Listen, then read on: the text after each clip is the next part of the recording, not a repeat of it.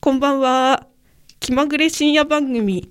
本日9月28日は気まぐれドラマレビュアーズの時間です。担当は FM 大白スタッフの宮崎卑美子と里見千穂です。よろしくお願いしよろくおま願いすし。ます。久しぶりですね。久しぶりですね。1ヶ月ぶりですね。そうですね。まあ、いつものはい私たちはね、はい大体まあでも久しぶりっていうのも1ヶ月っていうのは結構短いスパンだよね。そうですね。前は2ヶ月空きましたからね。そうそうそうはい。まあ今回は、まあはいいよいよ9月も終わりっていうことで、はい。ね、コンクールのドラマがもうはい全部、まあ、まあ全部、まあ私たちが見てたものははい。もう全部最終話終わったということで、そうですね。はいはいそ。の振り返りを今日はしたいなと思ってますはいけども、はい。あ、で、最終回の話まで触れるので、うんネタバレありだと思うので、これから録画とか配信でご覧になるという方は、あの、どうぞご注意ください。そうだね。はいちょっと残念だけど、ちょっとね、ボリューム 絞って、いただくとか。はい。もしくは、あの、ポなッドキャストでもおはい聞きいただけるので、後日、うんそうですね見終わってから聞いていただいてもいいと思います。そうですね。はいぜひぜひ。はい。はい。いやーそんなわけで、水崎さんは今回あれですよね。はい。もうね、はい。まず一つははい。決まってましたね。見てたもの。はい。えー石子と羽をそうですね。ですねはい。金曜日の夜10時に TBS で放送されていたドラマでした。宮城県では東北放送でやってましたね。うんうんうん。はい。まあ最後、まあこれいいんですよね。最終回終わったので、はいい言いますけど、はい最最後はね、はいとても、なんていうかこう、希望の、希望に満ちたはい終。わり方でしたね。そうですね。石子さんと羽男さんは、弁護士事務所で働く二人えで、ーはい。羽男さんは、えっと、中村智也さん演じる羽岡義雄さんは弁護士で、有村架純さん演じる石子さんは石田翔子さんで、パラリーガルなんですけど、二人ともそれぞれ弱点があったんですよね。はい、そうなんですよね。はい。あれ、最終的に、はいちょっと、羽男くんは、あれ、はい克服したんでしたっけかあれは。あの、あちょっと手が震える。てか、フリーズしちゃうっていう。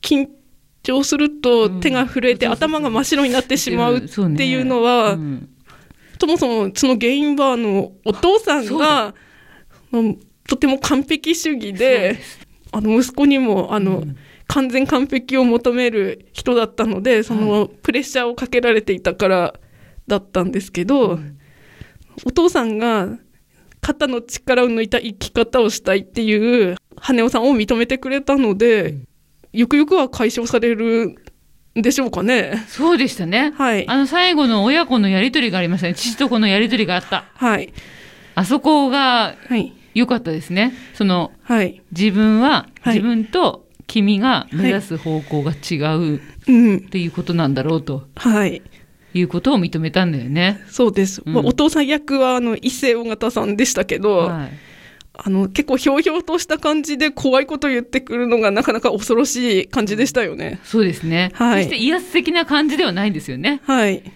だけど、はい言ってることが結構はい、ずっしり くる。そうです。幻覚でした。そうでしたね。はいうん。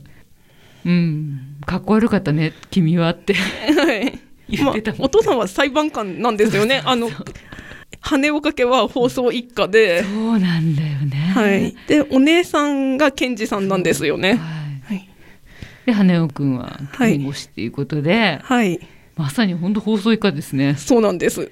うん。まあでも、最後はそういうはい父と子のやりとりがあって、はい、あこれもなんかなんか解消されるかなっていう今後はっていう余韻を残し、はい。そして言っていいんですかこれもあ、いいですよ。石子さんの件についてはい、石子さんもねはい。あのあーなんか言うの勇気いるな何ですか。だって最後のあのすごいいいシーンじゃんあれあ、そうですね。あの司法試験をはい受けにうん行くことができましたね。そうね、行きましたねはい、あれもお父さんがねはい、人生短いと、はい案外長いようで人生み短いからはい。やりたいことやった方がいいとうん、ねそうなんですよ。うん勝手に 勝手に申し込みしてたっていう あれもどうかなって私はちょっと内心思ったんだけどまあでもお父さんもともとおせっかいですからうんね。そうねはい。そうねはい。あれさはい。ちょっと言ってたけどはい。 5回しか受けられないって言ってた言ってたよねあ、そのようですね。 5回って決まってん のね司法試験受けられる回数ってねそうみたいですね。初めて知りました。初めて知ったんですけどはい。ではい。あれでもさ仮にですけどね、はい仮の話ですですけどはい。お父さん勝手に申し込んでたじゃないですかはい。で石子ちゃん的にはまだそのタイミングじゃないと判断した場合、はいそれは5回目に入るんですかねおーでちょっと私一人で思ってたの あれ見てそこはちょっとわからないでだすよね。ねでも、はい申し込みはしたけども、はい受験をしなければそれは5回にカウントされないよねもう辞退したら、もうされないと思いますよ。だよねそうだよねさすがにそこはね、受験ではないもんね、はい申し込みだけはしましたっていう感じうだもんんね、。そうですね。うんまあでもね、はいそこをまあね石子ちゃんはね、はい。素直にはい。受け止めはい。向かいましたねそうです。はい。いや、よかったな。はいあれは良かったですね。あれはちょっとほっとするはい。ワンシーンでしたね。最後はのい最後にね。はい。そして、法律事務所のバイト君にも動きがありましたね。あ、でもなかったんですかあれ、ちょっと待って、なんだっけ。え、えっ、と、あの、誰だっけ赤楚衛二さん演じる、なんかあの人いたね。はい。あそこの法律事務所いたね。はい。えっ、あれ何と、就職したの大場青さ大場君んは、就職した会社でまた騙されそうて、だよね。 結局退職して、うんあの、無職ですってそうだよね言ってたよね 言ってましたけど、はいまあ、あの、就職活動は続けてるようですね。あれは今バイトなのあ、あの、その後いたじゃないあそこに。あ、法律事務所でまたバイト始めたようでしたね。え、でも一応就職は探してるんです。就職先は探してるようでしたけ ど、でも、絶対また怪しいとこ入りそうですようね。ん、なんかそんな感じがする ね。はい。あれ最後なんか出会いかなんかあったんでしたっけ特にそういうのはないなかったですよい。ただけだったっけはい。ああ、そうか。そうだよね。だって石子ちゃん付き合ってんだもん。 そうですよ。そうだ、思い出した。そうだ。勝手に私、羽男くんとなんとかなったのかなって。いや、ちょっとなってない ですよ。完全に勝手に今考えてましたけ ど。いやいそうだそやうだ。お付き合いしてね、あの二人ははいね。そこはね。はい。そうだった、そうだった。いやー、でもなんかね、うん。面白かった。はい。じゃあ、ここで一曲お届けしたいと思います。石子と羽男の主題歌はラドウィンプスが歌ってたんですけれども、ちょっとその曲がこちらになかったので、ラドウィンプスの過去の曲をお届けしたいと思います。えーラドウィンプスフィーチャリング三浦透子でグランドエスケープをお聴きください。ラッドウィンプスでグランドエスケープをお聴きいただきました。じゃあ続いてまた続きを。今期のドラマそうですのね話をしていきたいと思いますが、私が熱心に見てたのはプリズムですね。ね、熱心だったね。そうです欠ね。かさず見てたよね。はい。まあ、プリズムはあの杉咲花さんが主演のドラマで NHK で放送されてたんですけれども、うんどんなちょっとさ、い説明しにくいよね、これ。そうです。ちょっなとんかさ、はいその何どういうシチュエーションですって話はできるけど、はいなん、シチュエーションじゃないんだよね、このドラマはね。そうなんです中よ身。なんだよね。はい心の動きがすごく大事なそうですドね。ラマでしたよね。はい。まあ、杉咲花さん演じるさつきは、もう声優を目指して上京して、うん同じ志を持つ友達とルームシェアをしながら声優の養成所に通っていたんですけど鳴かず飛ばずでなので花屋でバイトしてたんですけどそこで作っているテラリウムがお店を訪れたガーデンデザイナーの藤原季節さんが演じるリクさんの目に留まって彼の働く園芸会社に就職してそしてリクさんとは恋仲になるんですけれどもリクさんには忘れられない人がいましてその人はその園芸会社に最近招かれたガーデナーの森山未来さん演じるユーマさんでリクさんはユーマさんとの10年ぶりの再会に動揺してしまったんですね。あれ自分が自ら呼んだんじゃないのあ違いますたまたまだったんだ。たまたまでしたね。はい。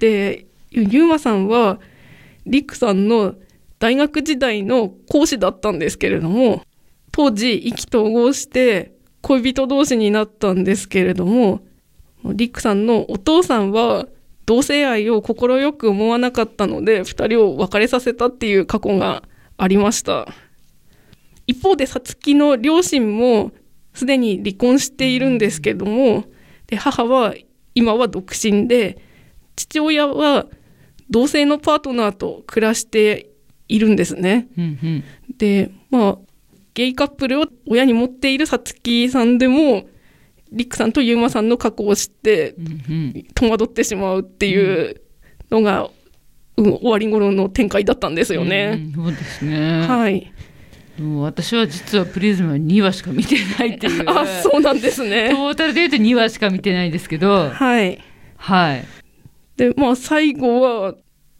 さつきとりくはうん、一度は婚約したんですけれどそもうですでもあれ偽装結婚だよねそうです偽装婚約だったんだよねあの2人ともうん親が結婚をせかしていたので、そうだったんだはいなのでそうなのね、はいウィンウィンだったのね一は応いそこは、うんあでもやっぱり、うんその両家のあ、うん、顔合わせの席で、あそこは見ました、はい私、あのぎこちない感じなのをはい見抜かれてしまって、うそれもあって婚約は解消することにはなったんですけれどもでもこれからもいい関係で友達でいようっていうことになりましたね。うんうん、そうでしたねはい最終的なところははいもうあれもなんか夢のような話だなと私思ったんですけどはいたった1年ではい独立したガンデダンってなれるんだってちょっと思っちゃったんだよね あれは夢のような話だと思ったんですけど、うん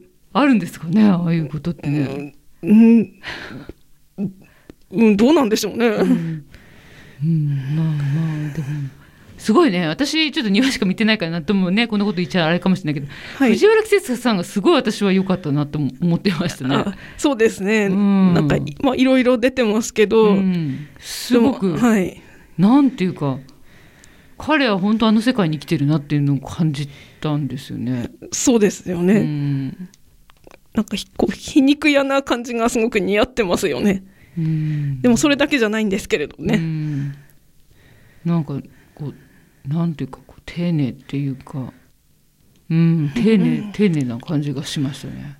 うんなんかまあ落ち着いた中にもちょっと危うい感じがあるっていうところが、んそうそうそうあのうんなんか絶妙ですよ絶ね妙なその感じ、はうん明らかにちょっとおかしいっていうわけではなくはいなんだろうな淡々としてるというかそうなんです淡々としながらも、はいうん、そこがなんか難しいような気がする演技するのにね、はだけいどなんかすごくそこをうまく演じてた気が、そうですようんね、逆にする、はいうん、まあ宮崎さん森山未来さんをすごい、はい絶賛してた よねもうあの最終回の1回前で、うんちょっと3人があのちょっと言い争いみたいになる場面があったんですけど、ううんんそこがすごかったはいあの長台詞を一発撮りで言ってたんですけどすごいよねあそれね素晴らしい演技合戦だったなって、うんあそこは。言いますよねはいへえ。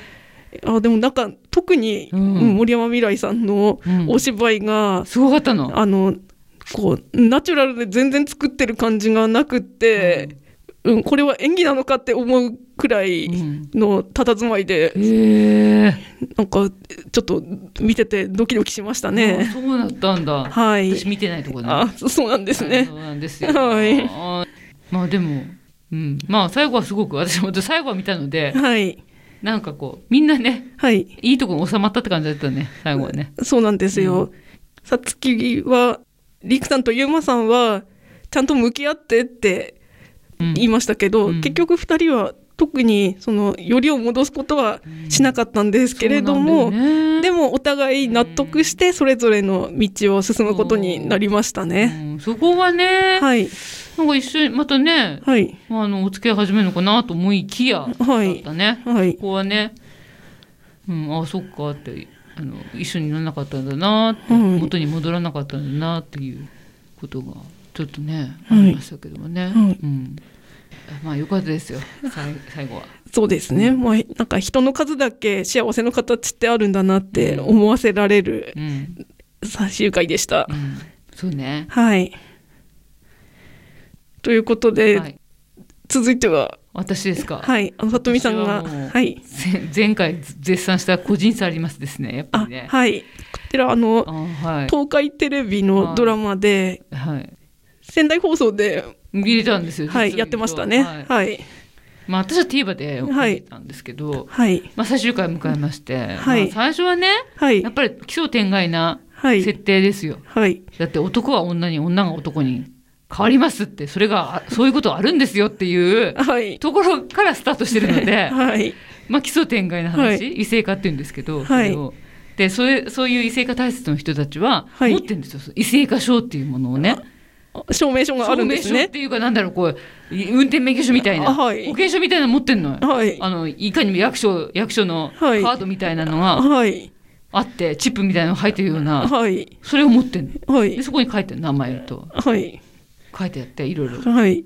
これを何かの手続きの時はこれを見見せてくださいみたいなうのん、があるんですけど、はい、まあ、だからさそういうスタートなんではい、ちょっとこれどこに着地するんだろうなっていうのが、うん、まああの要するに、はいその異性化体質のはい、夫とはい、妻の物語なんですよねあーなるほど、うんはい、簡単に言うと。はい、でその2人のはい、夫が異性化体質だってことが分かってからのはい、 2人の心の動きはい、とかあと周りはい、関係者の変化とかはい、そのそれに伴うね、はい本人たちがちょっとほら変化することによりはい、その周りも変化するわけじゃないそういうのを受けてはい、とかはい、そういう物語でした。はい、はい、で最終的にはどんなになったかっていうとはい、最後に分かったことはやっぱりはい男でも女でも、はい男だから女だからじゃなくてはい、人を好きになるっていうね、はいその人だから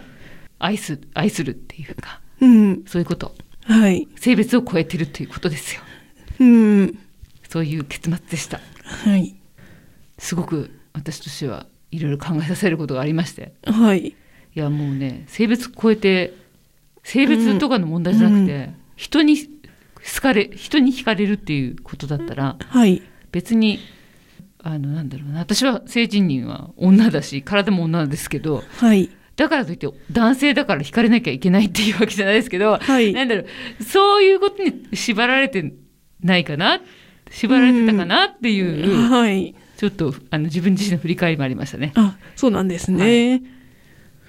うん、まあ世の中男女二元論が、うんうん定着しすぎていますけど、そうでもまあそれだけにとらわれなくてもいいんだなっていう考え方、うん広まった方がみんな生きやすいんじゃないかなって私も思いますね。うん、軽やかだなって思ったのね、はいその男だから女だからって縛られないっていうのはさはい、すごく生きやすそうだなと思ったの。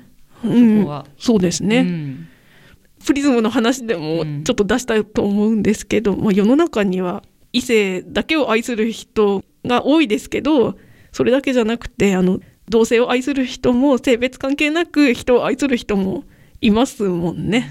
うん、そうですね、はい、うんまあ、だから、まあ、たまたま好きになった人は男だった女だったでいいんじゃないかというはい、気がすごくしましたね。私そうですねう。ん、なんかそう軽く行きたいねはい、そうですね。軽やかに行きたいね。うん、そうですね。うんなんかねちょっはとい最近思うんですけど、はい、なんかわたなんかちょっと私たちって言っちゃあれですけどそれをね一括りにしちゃうのも私たち日本人はって一括りにしちゃうのもダメなのかもしれないけどはいおおむねおおはいむねですけど、はい、なんかちょっと厳しすぎないかなって思っちゃう私たちなんか、自分自身に厳しすぎないかなって、そうですね。うんあの男は男らしく、うん女はそう女らしく、そして年相応に。うん行動することがすごく求められすぎてますけど、うん本来もっと自由でいいんじゃないかと思うんですけど、うんなかなかそうもいかないのはどうしてなんだろうなって思いますようね。んそうだよね、はい、あと立場ねそうですあのね。夫だから妻だからってさ、うん母だから父だからっていうのが、はいなんかあるじゃないありますね。娘だからとかさ、うん息子だからっていうそのなんていうの立場そうで立す。場に縛られる、はい立場の一般的なはい、なんていうかこう常識と言われるものに、はい、自分自身もはい、縛ら縛られちゃってるっていうか考え方、ありますうんね。だから苦しくなってるのよそうです。思います、はい世の中のいろんな事件とかそうなんですよね。うん事件にならなくても、うん、一般的にその普通に毎日生きていてはい。辛い苦しいって思ううん、とこの原因の一つにはい。縛っちゃってるっていうことがあるんじゃないかなとそうです自分ね。はい。自身をねうん、だからそこを少しもう少し肩の力を抜くっていうかはい。そうじゃないくていいんじゃないっていううん、みんながさそれを思,、思えば変わってくる気がするんだよね。そうですうね。んなんかそういう軽いあのなんだろう生活したいっていうか、うん、生活の中でもう少し軽くそういうことをなんか顔あの背負わずにはい。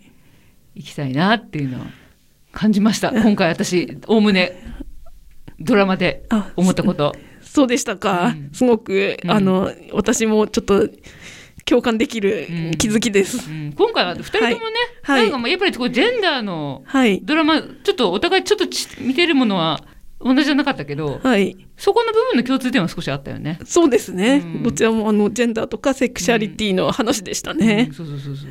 はいそこはねなんかいろいろちょっとこの話はつきませんね。あはい。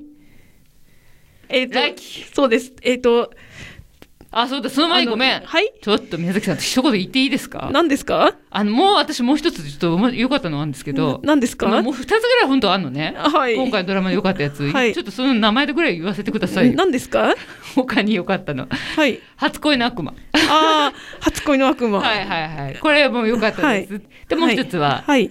私実は前から好きだったんですけど、はい。名建築昼食をっていうドラマです。これはちょっと私見れなかった、ドラマ、あの、テレビでは見れないんですけど、終わったんですけど、それも、こないだ。じゃあ次あれですかはい。そして来期のええ楽しみな作品ですけれども、まずはもう王道中の王道ですけど、はい。 NHK の朝の連続テレビ小説「舞い上がれ」ですねはい。 10月3日から始まりますああ、もうすぐですね。そうですねなんかキャストが続々出てますね、今ね。そうですね あの、私ちょっと全然あれですけど、はい吉川浩司でしたあっーけ彼がはい教官だかの役なんですよ。あえっ、と航空学校の鬼教官役でね出るそうですね,、ぴったりなんだけど、すはごいくぴったりなんですよね。はい。あ、どんな話かっていうと、東大阪で生まれ育ったヒロインの舞が母の実家の長崎は五島列島で、ああ、そうなんだ。はい、バラモン凧を見たことなんがときっかけで空に憧れてパイロットを志すようになるというお話だそうです。あ五島列島いい,、ま、いい島です。あ、さとみさんのお母様のふるさとなんですよそうなんね。です。そうなんです私の母は五島出身なんで、ちっちゃい時から何回も行ってます、五島。あ、そうなんですか。そうですよ。はい、当たり前じゃないですか。あの予告を見たんですけなんどと、海と山とが素敵な風景だったので、今から楽しみですそうなんよ。ぜひね、観光してもらいたいですね。あはい、じゃあ、あの、ぜひ行くのに2日ぐらいかかるんで。えーそうなんです本か。当にちょっと、ちょっと時間取ってね、あ、行ってほしいな。そうですうんね。はい。まあ、だから飛行機の話も絡んでくるんだとあー絡んでくるのかな思うんですけはど、いヒロインを演じるのうはん福原遥さはいんで、語り手うはんさだまさしさんですね。あのあー石子とそうだったの羽男でもおなじみの。。うわ、さださん、何でもやりますね そうですね。歌作って、はい本を書いて、何、何、あと演技演技の前に何かやってたよね。映画監督もされてますよね。そうだ、そうだ、映画監督やった。何でもやりますね。 はい。一人さだ劇場。そして、石子と羽男からは、赤楚衛二さんもヒロインの幼馴染役で登場しますそうよ。だ、そうだ。はい。い、よいよ、はい。毎日赤楚くんですね。そうですね。楽しみですね。 私、私はどっちかっていうと、ちょっと町田啓太の方が好きだった んで、ちょっと、なんでここまでまたチェリマホのね、キャストが出てくるのかなって話、クエスチョンだと思いますけ ど。いや、でもまあ、あの、この番組、チェリマホ好きっていうところから始まりましたからね。そうですね。はいすません町田啓太くんの方が好きだったんで、ちょっと赤楚くんもいいんだけど、はい。まあとりあえず、はい。あの、わかんない。ちょっと私はわかんな いけど、はい。いたまには見るかも しれない。や、五島列島出るんだ、まあで最す初見か、るから見てくださいよ。最初見るわ。はい。後藤出るからね。はいそして、もう一個は、んちょっと気になっている作品は、はい。エルピスという作品で、はいこちらはフジテレビのドラマで「宮城県では仙台放送で放送されるんですけれども、10月24日月曜日の夜10時からで、まだ先ね、ずいぶん。そうですねこちらはテレビ局を舞台にテレビマンたちがある連続殺人事件の冤罪疑惑を追うという社会派なそうです。ストーリーになっているようですね。でキャストとスタッフが、素晴らしいね。はい、豪華なのが気になるんですけど、うん。えー、と主演が長澤まさみさんで、はい脚本が渡辺彩さん演出が大根仁志さんといううんビッグネームが揃っています。いやいやいや、素晴らしい。制作陣とはい。キャスでお送りするんですね。はい。鈴木亮平さんも出ませんかなんか。あ、確かキャスティングされてましたね。確かはなんか出てい。ちょっとなんかで見た。はい。あとは、先ほど歌でも聴いていただいた三浦透子さんもへえ。出演されるようですあそうね。なんだはい。どんなことになるんだろもう本当、楽すしみねごいキャスティングですよう。ね。だいぶ先だよね。そうです1ね。ヶ月先じゃん。うん、でもだいぶ出て、ちょっとずつなんか出てるよね、なんかね。そうですね。うん。まあ、まあ一生懸命こうね、はいそうやって前振りというか、はい。宣伝してんだと思います。はい。じゃあ楽しみに待ちましょう。はいじゃあこの話また私たちこれ出てくるのはもうちょっと先になりそうですねちょっと ねそうですね。えっあと、のエルピスがちょっともう最後なので10月のわもう末ぐらいに登場するからちょっとそれ見てからじゃないとちょっと話できないよね、そうですね。なので11月うんの前半ぐらいにうんまたやりましょうか。ねやりたいですね、じゃあそんなわけで私たちまたはい。だいぶ喋ったよはい。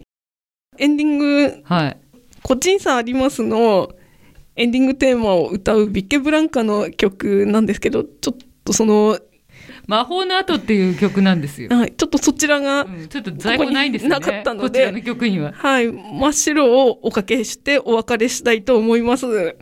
今日もなんかはい。うん。まあ楽しかったよ。あ宮崎さん。そうですね。えはい。 ということで、うんじゃあ、また11月前半頃に皆さんにお会いしたいと思います。